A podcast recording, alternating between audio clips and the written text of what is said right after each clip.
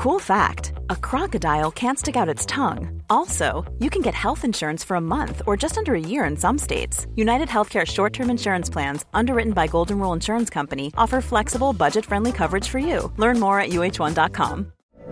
From BBC Radio 4, Britain's biggest paranormal podcast is going on a road trip.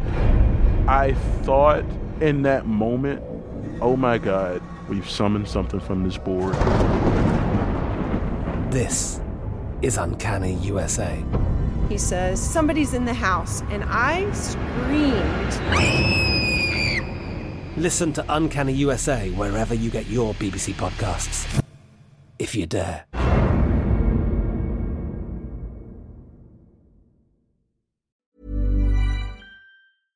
Hey everyone, welcome to Dan Snow's History Hit. I've got a proper legend on the podcast today, Greg Jenner. He is known to everybody. He's a great uh, TV guy. He makes historical advice to horrible histories. He is a podcast legend. He's got it all going on, and he's a, a wonderful public historian. Very active on social media. He likes to hunt down the fake history. He likes to provide context. Likes to get involved. In fact, I don't think he ever sleeps. He tweets so much, so regularly round the clock. It's a bit suspicious. He may have developed an AI tweet, but I should have asked him in this long interview that I conducted. Huh.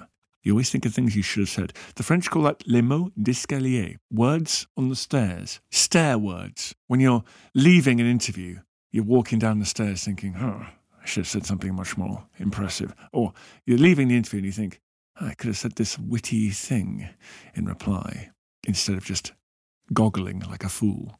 Anyway, Greg Jenner. So he came on the podcast to talk about his new book, which is Ask a Historian's brilliant idea. And he sourced questions from normal people, civilians, folks, people out there on the internet. And they asked him things and he went and researched it because he's a great historian. So good fun. I'm reading it to my daughter at the moment. She's loving it. Uh, his podcasts are great for all the family. He's just a great guy, lovely guy. Uh, so great talking to him about history. We talked about some myths. We talked about some misconceptions. We talked about some of the things he's found out for this book. So enjoy. If you wish to go and buy some Christmas stuff, you can do so at historyhit.com slash shop. We've got the famous historical hoodies back. We have got the knitted horned helmet headwear. No Vikings wore horned helmets, we know that, but this is an amusing knitted helmet with horns on it. I'm not saying it's anything to do with the Vikings. That's you saying that, but I'm just saying that's what we sell. It's fine. It's a homage to Wagner's set designer in the 19th century who invented horned helmets. Whatever, just go and buy one. And also, if you're worried about supply chain, if you're worried about HGV drivers, your carbon footprint, we've got a digital gift. It's a beautiful thing. A subscription to History Hit TV. You go to the shop or you go to historyhit.tv.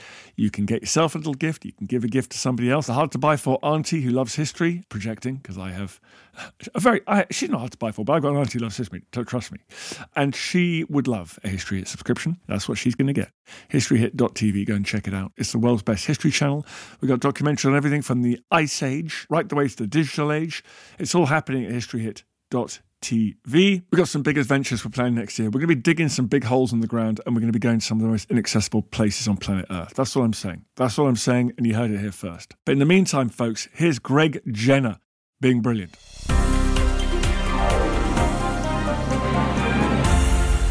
Greg, thanks for coming on the podcast, bud. Pleasure. Maybe as the child of journalists, I, I came to history in a very current affairs. I- I'm not particularly interested in like Henry VIII's codpiece. I'm really interested in like why there is a war in Israel, Palestine, Syria, why certain borders are drawn with weird squiggles in the Whitehall in the 1920s. But it's amazing how many questions just like pure history. They just want to know. like, I mean, some of them are about those things, but a lot of them are just like, what was going on with Louis XIV's shoes? Like, I mean, it's amazing that there is that just fascination for the encapsulated history. It's everything, which means that it's the history of hats and shoes and underpants, as much as it is the history of treaties and wars and imperialism. And so, uh, what I'm trying to do in the book a bit is scoop up a bit of everything.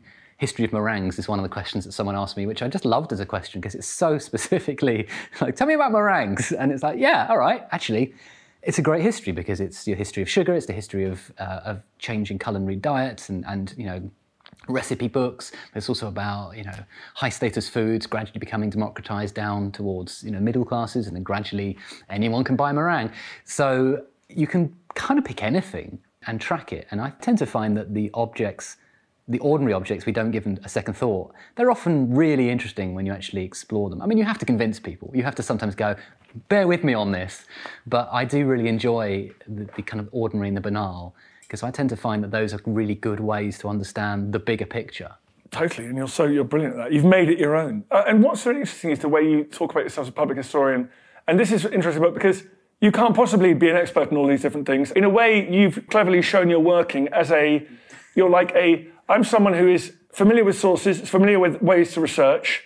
You ask me things you want me to learn, and I'll go and learn them. You know, you're not like hey, I'm the oracle. No, God, I mean, that, I mean, in the book, I have to ask historians sometimes. You know, the, the book is called Ask a Historian, and sometimes I had to go, "Ah, I don't know, I'll ask a historian. Yeah, because the, no one can know everything. Of course not, it's impossible. But uh, you know, we're trained historians. We know how they, we know what a reliable source sort of looks like. We know roughly where to look. We can ask people. You know, in our line of work, we get to meet people all the time. So I'm very lucky to have a, a network of scholars who are experts in things, and I can sometimes go to them and go, "Is that legit?" And they'll go, "No." and you go, "All right, scratch that." But yeah, I, I tend to see my job as a public historian as to be a kind of cheerleader for history, and also to be a kind of increasingly what i'm trying to do actually is to, step out of the conversation and bring other people in with me so when i'm doing podcasts i'm bringing historians in with me rather than doing the talking on their behalf because I can't know all this stuff. You just can't know all this stuff. And I think that's good. I think it's nice to be able to say, I don't know everything, but here's what I found, here's the reading I did, here's the reading you can do as a reader if you want to follow up on it. Um, there's something I think quite important in admitting our gaps in our knowledge. Um, you know, one of the questions I was asked in the book was about the history of sign language and the history of deafness and the history of um, assistive technology, you know, hearing aids and so forth. And I knew very little. And it, it really struck me as like a hole in my knowledge. It's like, well, hang on a minute, this is a really this is a huge history, right? This is, you know, there have always been deaf people, and there have always been people who have had different communication needs and uh, different ways of interacting with others. And I've just, no, I've, I've never really studied them. I never looked at them. Probably don't even know many people from history who were deaf. I mean, Beethoven, you know, you kind of run out of names after three or four. It felt like a blind spot, you know, pardon the pun, but it felt like an area in my knowledge where I was suddenly aware of my own absence of knowledge. So I was really lucky to be able to go to Dr. Jaipreet Virdi, who's a specialist uh, scholar in the USA, and she helped me. Uh, and I did lots of reading, and I was able to sort of go, all right, okay, so we can get this, we've got a bit of this, we've got some sources here in ancient Greece, but really it's in the 16th century where we're getting some really fascinating actual records, marriage records, where wedding ceremonies are happening in sign language. And this is okay. And we have um, in the Old Bailey in the 1700s, we have the courts accepting sign language and interpreters as uh, witnesses in legal trials. And so sign language, BSL, only became an official language very, very, very recently in our lifetime. And yet in the 18th century, it was accepted in a court of law. So the history of sign language sort of went backwards a bit because there were, there were kind of regressive moves in the 19th century to sort of squash it and to teach deaf people or people who are hearing impaired to speak so they could fit in with society. You know, they were shamed in some ways. So that to me felt like a history I didn't know enough about.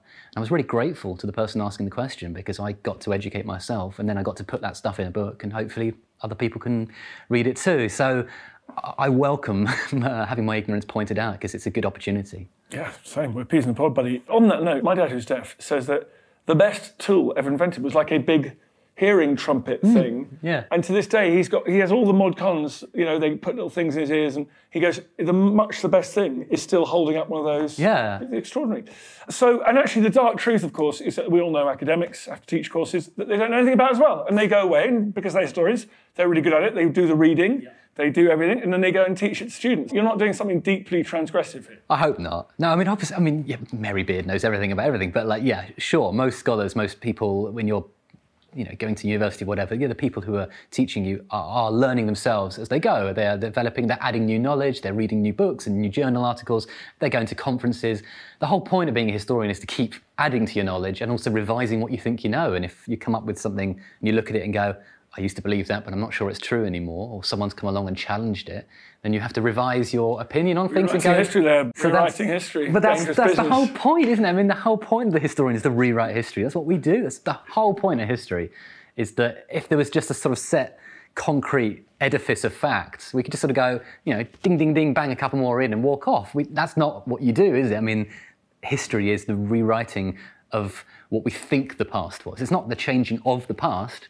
It's the changing of our understanding of the past based on the questions we want to ask now, which reflects who we are and who we want to be as a society. So it's an ongoing discourse. It's everything. It's more than just. You know, it's not just sort of saying Lord Nelson was a bad man. He used to be a good man, but he's a bad man now. You know, we're not doing that. It's about saying, but there's this. Have we looked at this before? No. Okay. Well, let's now consider this. So, you know, rewriting the past, rewriting history, why we're here. That definitely is fascinating. What are some of the other ones that you really enjoyed writing in this? I mean, there are a couple of just really fun open-ended ones. So someone asked me which people from history would best be recruited to pull off a casino heist. And that's the kind of you can spend hours, days, months just sort of going, oh well, not that person, not this person. So that was fun because you can just you know assemble your own motley crew from history. Um, Presumably, you do need Alan Turing in there just to do some. I went with Su Song, who was the okay, sort of fine. Tang Dynasty Chinese scholar who was your sort of inventive tech genius.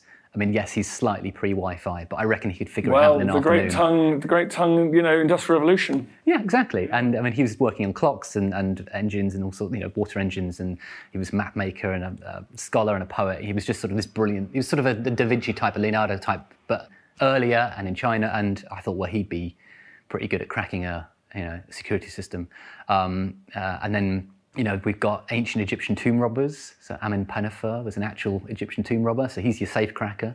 Uh, Diocles the charioteer, you know, the most highly paid sports person in, in history. Um, he would be your getaway driver. I mean, it's quite easy once you start doing it. I briefly considered Stalin because he'd been a bank robber in his youth, but he'd obviously shoot us all at the end of the film, and I just I didn't want to, you know. I take I take Harold Hardrada to be the muscle. Yeah, I caught, you, you might want a sort of big beefy fella, but I also went with Josephine Baker because she'd been a spy for the French Resistance in World War II, and so she's glamorous and talented and funny and, and smart, brave as hell, but also she used her celebrity to get past the guards. So she's your sort of you know, she can get you through. It's that sort of whole Julia Roberts meta joke in Ocean's 12 or whatever. It is a much better game than the very tiresome game that I get asked on a bi weekly basis about who your historical dinner party would be. Oh, yeah, I mean, that's the standard question, isn't it? Who would you have to a historical dinner party? Well, I would have. I'm twitching now. Twitching now, so, what's else in you like? I enjoyed writing about the history of hay fever because that's one of the ones where you just sort of go, well, surely it's modern, no? And to a certain extent, yes.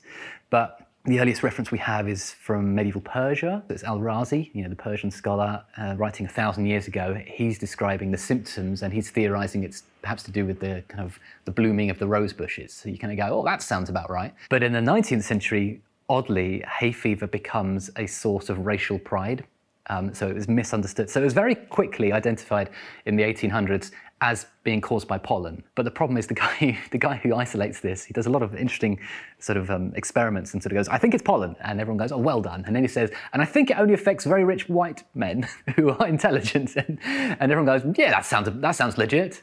So the, the theory basically they put forward was that uh, hay fever was a neurological disease that affected people of superior breeding, and that it was a, a proof of you know the supremacy of the white race, and particularly the martial male. Um, so women didn't get it so much, and so it's understood as being something that a sort of you know upper middle class white British man might get, but not his servants. Only real men can't go out and on not, a summer's day and, you know, and, weeping and sneezing. And the guy who isolated this he noted that sort of farm workers weren't getting it. And he was so close to sort of going, well, maybe it's because they're exposed to pollen and they've developed immune strategies. But he sort of went, no, no, it's because they're low class. And this chap over here, fancy, therefore. So you end up actually with this curious sort of racial hierarchy whereby hay fever is a proof of your your higher status. It's like that bonkers milk thing that you see people doing on the internet today.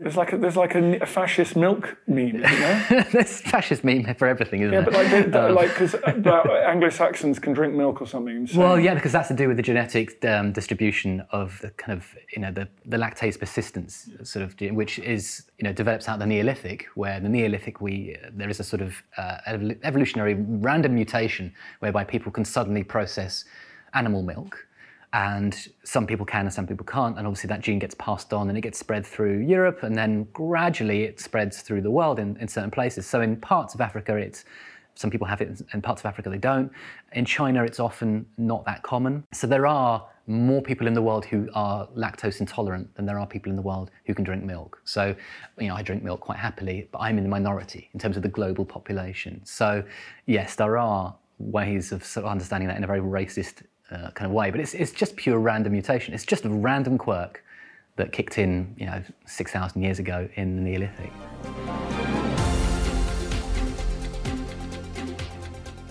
You're listening to Dan Snow's History Hit. I'm talking to Greg Jenner. More coming up. There are stories to tell, myths to explore, legends that shaped the medieval world to captivate the imagination.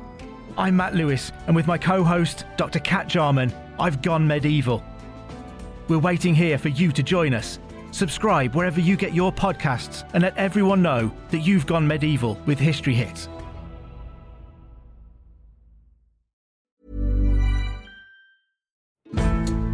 Join us this month on Gone Medieval from History Hit. I'm Matt Lewis. And I'm Eleanor Janega. This April, dive into our special mini-series. With the help of leading experts, we're tracing the foundations of England by exploring the country's most powerful Anglo Saxon kingdoms. We'll be looking at Northumbria, Mercia, and Wessex, as well as the rulers and their councils who helped shape a nation. Make sure to get every episode by listening and following Gone Medieval from History Hit, wherever you get your podcasts. Hey, I'm Ryan Reynolds. At Mint Mobile, we like to do the opposite of what Big Wireless does. They charge you a lot, we charge you a little. So naturally, when they announced they'd be raising their prices due to inflation, we decided to deflate our prices due to not hating you. That's right. We're cutting the price of Mint Unlimited from $30 a month to just $15 a month. Give it a try at mintmobile.com slash switch. $45 upfront for three months plus taxes and fees. Promo for new customers for limited time. Unlimited more than 40 gigabytes per month. Slows. Full terms at mintmobile.com.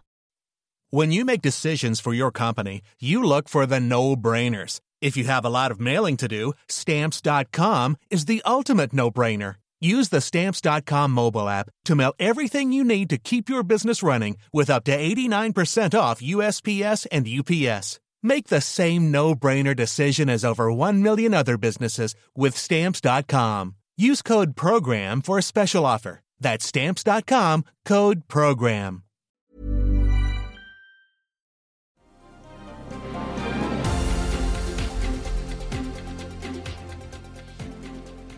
Okay, here we go. There's one that I love, which is a bit of a military history one, which is what is the least consequential but most famous battle that's entered the public consciousness? Ian, you naughty man. Go on, Ian has asked that.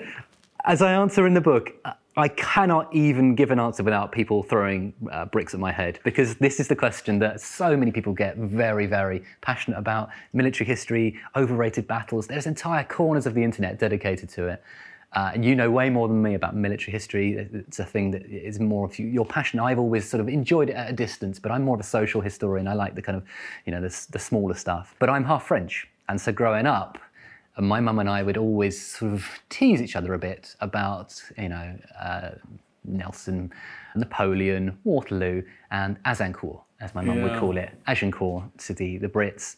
And I would argue, and I have indeed argued very recklessly, and I'm sure I'll be cancelled now, but I would argue that Agincourt is wildly might, overrated, but right extremely there, famous. Yeah. And it's a huge military victory. I mean, I'm not, you know, in any way saying it's not a big win. It's a huge. Why win. do you hate the veterans so much? okay, so you know, it's a big no, it's a big battle, and it's a crushing defeat. Yeah. Crushing defeat, thousands killed. I mean, but, the, the cream of the royal family, you know, mullered, but the truth is, is that the consequences of that, in terms of the, the politics of France, in terms of the politics of what Henry V is trying to achieve, it swings the pendulum so far in one direction that it swings back more aggressively the other way. You know, he, he goes from being embroiled in this slugfest of a war. You know, the Hundred Years' War has been going for, what, 70 years or something by the time he gets there.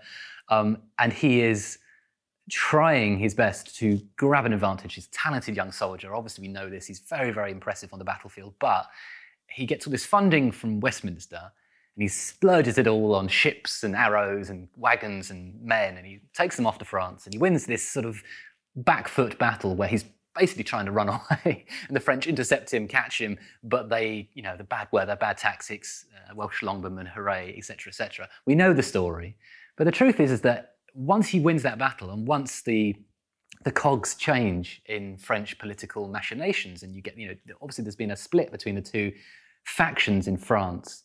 And so you got you know the Burgundians on, on the one side who who sort of hate the Armagnacs, and they're sort of siding with the English a bit. And so he manages to divide these two French political parties, but he then loses his funding from London. He loses Westminster, all that cash, eh, because he now becomes a French problem. Because as soon as he becomes the heir to the French throne, the English are like, we don't care. Also, there's a massive pause. He after Agincourt, he goes home. And he, has to, then he invades the whole the invasion of Normandy and the conquest of Normandy is like a whole separate campaign. I mean, obviously Sure. the French are weakened, but They are, yeah, I have to say, I think I might agree with you. I think if you really wanted to go absolutely bonkers in the British context, yeah.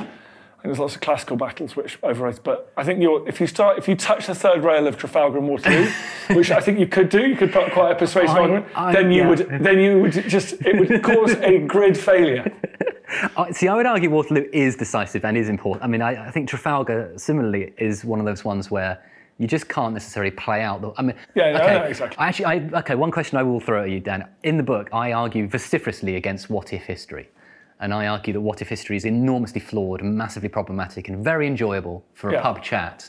But is hugely, hugely uh, railroaded down these lateral logical endpoints that we derive from what actually happened, and which doesn't have any of the messy chaos No, it's like we can't it's predict. Like what they'll do is go moment of messy chaos, like Union soldier finds Lee's lost order wrapped in a cigar before Yeah. a major battle, right?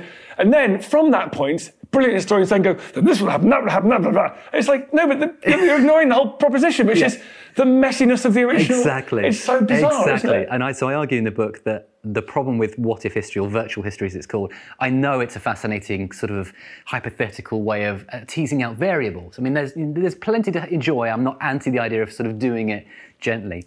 But what happens is the moment you deviate away from the actual known, you're, we just can't help become storytellers who are stuck in these sort of script writery uh, patterns of saying, well, this, ergo that, therefore this, therefore that. But it's a very determinative. It's very kind of domino falls, domino falls, domino falls, and you just haven't got the chaos or the or the random or the you know. So uh, the example I give in the book is a very silly one. I'm being a bit silly in it, but I, I argue that you know, had a different soldier been, you know, survived the First World War, you might have a different pop star who ends up as the king instead of Elvis.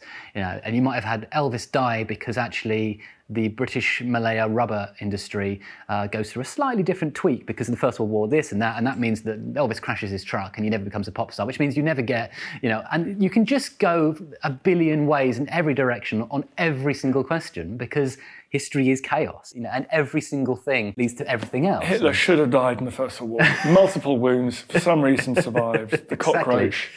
Exactly. Yeah, it's, it's madness. But you know, now that, that military restaurant, you could even, I mean, it's so naughty I can't even say it, but you could even talk, talk about the Somme there, couldn't you, as well? Yeah, you know, I, I think the reason I chose Agincourt, A, because it's It's funny the for me. It's Yeah, the it's good. and because I'm half. French, it's a fun joke. But also, Agincourt has this long cultural heritage in the First World War. You know, because the 500th anniversary happens during the First World War, so you get this secondary wave of people, kind of, you know, valorizing the heroic English-Welsh victory in 1415 as they are, of course, once again in the field of Flanders, the field of France the in of 1915. Loos, yeah. exactly. And you know, and then you get the Angel of Mons and all that. And so the reason I sort of chose it is because Shakespeare and then the First World War going to give it this sort of big oomph. And then you get Larry Olivier and the movie, and that's World War II. That's that's the whole D-Day propaganda campaign. The film came out slightly afterwards, but it was designed to come out before D-Day.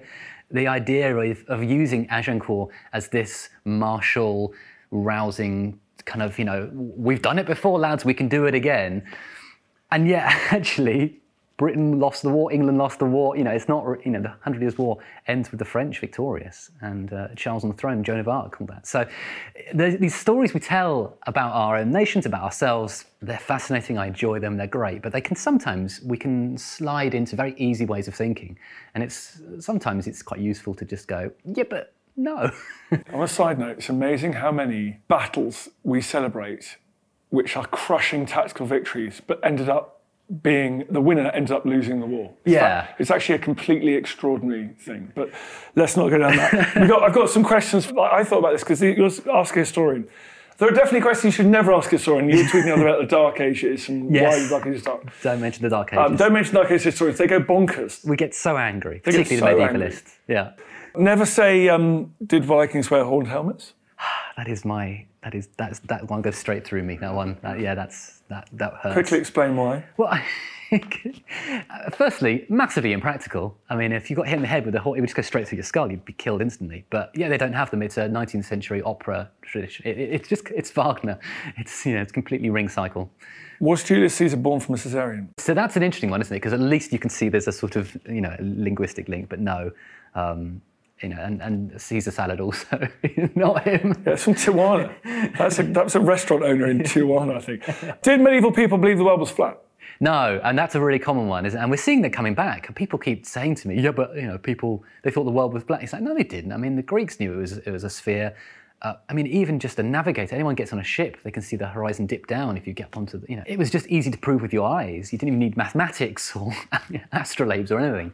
But no, people knew the, the world wasn't flat, although Columbus did think the world was slightly pear shaped. But, you know, we don't love Columbus. He was a bit of a jerk. Speaking of Christopher Columbus, oh, no. did he discover America, Greg? God, I'm going to get cancelled, aren't I? No, I mean, he's sort of, he's looking for India. He blunders into Cuba. He thinks it's Japan. I mean, he, doesn't discover America. He discovers the Americas, but he thinks it's India. He thinks it's the Indies. He never sets foot in North America. I mean, the Vikings get there long before him, of course. But, you know, it's still important. I'm not saying we shouldn't talk about him, but yeah. Uh, were the Victorians prudish? No, no, they were filthy, the Victorians. I mean, goodness me, I don't know if you've ever seen Victorian pornography, but it's full on. Um, they no, they, they love jokes, they love slapstick, they love puns, they were quite naughty, they were very inventive. You know, if you look at early Victorian cinema, it's very, very clever and shrewd and funny. And, and you know, this is 1895, 96. They've literally invented the camera, you know, the moving um, footage camera like that year. And they're already doing really inventive things with it, including kissing. You know, they're, they're quite risque. And yeah, Victorian porn is you know, it's not just sort of people's ankles. So, no. Did Napoleon have small man syndrome? He was average height. I mean, come on. I mean, we know this. I don't know how tall you are, but you, you tower over me. So I guess in, in comparison, I should have small man syndrome. But I don't even know if there is such a thing. You know, I think when we look at Napoleon, we see someone who is sort of driven by this impulse to you know, conquer and, and be glorious. But a lot of that we can track to his childhood you know, and the fact he grows up reading obsessively about, uh, you know, Alexander the Great and Julius Caesar, and even when he's in Egypt, he's sort of fanboying about all the places that his heroes have trod. So, as a boy, when he was very small, in fairness, he was already an egomaniac. he's already on that path. It's relatable, unfortunately, for me. Uh, did Newton discover gravity when an apple fell on his head? So this is where we get into sort of. Uh, or nearly, but not, not entirely. I mean, obviously, the story is told to us from Newton's friend, whose name is escaping me for a second, but it's an antiquarian who tells the story of sitting in a garden with Newton and saying that was the tree where the apple fell and I first thought about it. So, you know, we're, we're in a sort of ballpark sort of fair, but it's not quite true kind of territory. Okay, other questions. This is, excuse how bizarre these are, but this is just a thing that's happening, Greg. What's the last question about history that left you completely stumped? So I, I, do mention it in the introduction to the book. Someone asked me, "Has anyone ever painted a um, tunnel on the side of a mountain and convinced someone to drive into it?" Which I loved, and uh, you know, the only thing I could imagine was that Wiley Coyote write that question because it's a brilliant thing. And I was like, "Oh my God, where do I start?" And I started looking into the history of early cinema and Cecil B. DeMille in the hope that someone, a set designer, had accidentally drawn a, you know, road tunnel on. I just couldn't find anything, so I was stumped by that. Fully stumped. Yeah. Give us another question that got left out of your book, Ask a Historian. I was once asked by a child, was Jesus sad that all the dinosaurs had died? And I had no idea how to understand it. You know, like just I couldn't. I like theologically, I just went, "Oh my word, that's so sophisticated." It was a small, small girl. She asked it in a big crowd of people. Everyone laughed, and then everyone went silent and went, "Oh, that's a really good question. Actually, good point. Let's all just move on." Um, so yeah, don't know how to answer that one. When you were young, what big questions of history did you want to know the answer to that you couldn't? Find? So when I was a kid, I wanted to know how did knights go to the toilet in their armour. I've answered that in the book. When I was an archaeology student, I wanted to know how how can you tell if a hand axe is a hand axe or a bit of rock. Piece, yeah, and I, have answered that in the book as well, because actually that one I, I spoke to Dr. Becky Wragg Sykes, who's a Neanderthal expert, and she sort of walked me through how we do actually identify it. So that was nice. I finally got to answer that question. Um, if you could spend five minutes with one object lost from history on a table in front of you, what would it be? Object? Ooh, that is very difficult, isn't it? Oh, that's very frustrating because I'm tantalised by so many things that are lost now. I, I, would really like to see Plato's alarm clock So 2,400 years ago, Plato apparently invented a mechanical water-based alarm clock, apparently to wake up his lazy students, as far as we can tell. But we don't know what it looked like.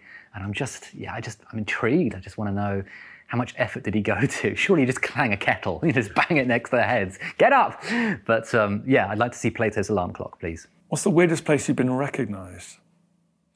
I don't get recognised very often, thankfully, which is very nice because I, I just don't know what to do. I get very weird. But occasionally I have been recognised in slightly odd sort of historical locations where you're hoping people don't recognise. That's the best place. You just go and hang out at National Trust properties and So go. the Globe- This is Greg Jenner, by the way. uh, the Globe Theatre probably would be the one. Yeah. Um, okay, so if you had a time machine, would you use it to travel to the past or the future? Oh, oh, oh. Well, the future is going to be like an apocalyptic hellhole, right? It's going to be like super hot and you know sandstorms and a nightmare. So the past sounds safer, although you know plague less fun. I'm going to go back. I think 1968, something like that. I want to go back. I want to see Jimi Hendrix play. Feels like a sort of fun time to be, you know, young, going out to London, go see some bands. The fashion's pretty good. Yeah. Um, who is one person alive today that we talked about in 500 years' time? Interesting. And that's a really difficult question to answer because I think, I, well, I think one of the problems of being a historian is we just don't know how future generations will remember us. And in the book, I've tried to answer that. Someone asked me, what will we be known as? What will our generation be called? You know, are we the Elizabethans? Are we the, you know, the internet people, the internet age? Are we going to be called the, you know, the screw ups?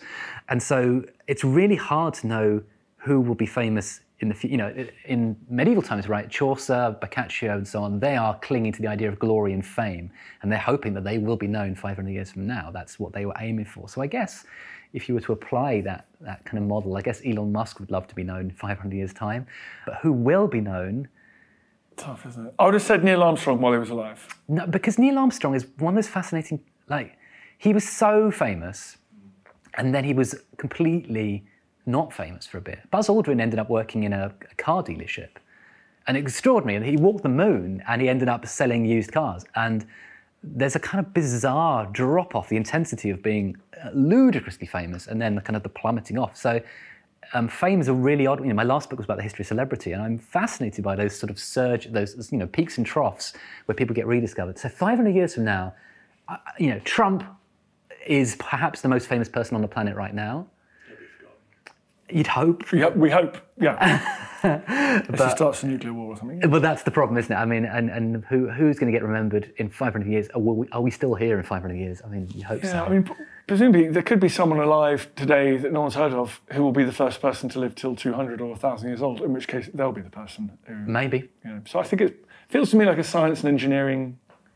Yeah, I, uh, probably. I mean, I can imagine that ultimately that there's, you know, I don't know, Greta Thunberg may may save the planet. Jeff Bezos, if he, I mean, if I'm like. Well, yeah, he I might just Jeff- found his own colony. Yeah, and I think if he succeed, yeah, it- who knows? I mean, it's a If he difficult one. renames a moon Bezos moon, and you know we go live on it, then maybe If he just ends up as a dictator for life in the US, then I think it'll be him. um, who is the person from history you'd like to sit down with a pint? To Well, have a pint with. I'm a teetotaler, so I would have a lemonade, but I would absolutely love to spend an evening with Nell Gwynn. I think she's uh, hugely underrated. People sort of think of her as sort of salty, you know, pretty witty Nell, she was called, but she was extremely funny, very, very charismatic, completely understood the comic timing, which is a, a rare skill that people have or they don't have. And she was just sort of fascinating and very kind of courageous and just natural charm. And I suspect spending an evening with her just would be like being hit by kind of, you know, uh, a, a blast of just charm, charisma, wit. You know, obviously she was pretty beautiful as well, but I think there's something about her that everyone just loved her. And I'd, I'd love to spend some time being in that uh, aura, I think. If you could be a fly on the wall of a particular moment in history, what would it be? Jimi. Hendrix? Well, no, I mean, I'd like to see him play, but um, fly on the wall, oof, that's hard, isn't it? I mean, what will you go with? I'm going to throw it back at you. Go on, give it. I would have seen. I'd like to have seen a um, a big naval battle. Okay. The idea of over 40 ships the size of HMS Victory all sailing around each other. So a sort of a, a sort of the golden age of sail. Yeah, I find yeah. that just like a bizarre, like a totally extraordinary spectacle. Yeah, and the storms you get afterwards as well. you know that. Um, afterwards.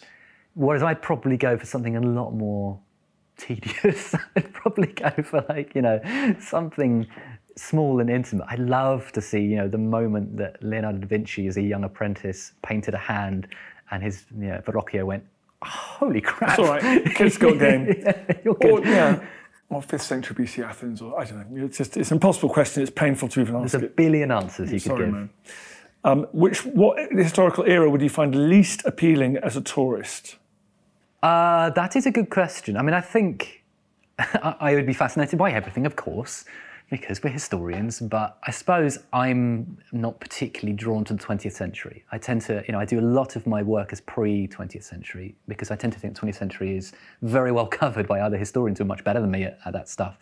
So I don't really have any huge inkling or inclination to go back to you know any of the kind of big landmark moments of the 20th century other than seeing Jimi Hendrix play that's my you know that's a night out that's not me be glad to know this. The final question: If you hadn't become a historian, what job would you be doing? oh I always thought I'd be fascinated by neuroscience so I, you know, I'm interested in what makes people tick. You know, I think historians are. We are nosy. We we're puzzled by human motivation and behaviour, um, all those emotions of guilt and, and rage and ego and all that. And I, I think I'd like to know the kind of the chemical processes and the pathways and patterns that you know give rise to those sorts of things. So yeah, I'd, I'd probably go into brain science or something. Greg, I'm very glad you became a historian, though. Thanks for coming on the podcast. Cheers. I feel the hand of history upon our shoulders. All this tradition of ours, our school history, our songs, this part of the history of our country, all were gone and finished. Thanks, folks. You've reached the end of another episode. Hope you're still awake. Appreciate your loyalty, sticking through to the end. If you fancied doing us a favour here at History Hit, I would be incredibly grateful if you would go and wherever you get these pods, give a little rating, five stars or its equivalent. A review would be great. Please head over there and do that. It really does make a huge difference. It's one of the funny things the algorithm loves to take into account. So please head over there and do that. Really, really appreciate it. Thank you for listening to this episode of Dan Snow's History Hit. Please follow this show wherever you get your podcasts. It really helps us, and you'll be doing us a big favour. Don't forget, you can also listen to all of these podcasts ad free and watch hundreds of TV documentaries when you subscribe at historyhit.com slash subscribe. As a special gift, you can also get your first three months for just £1 a month when you use code Dan Snow at checkout.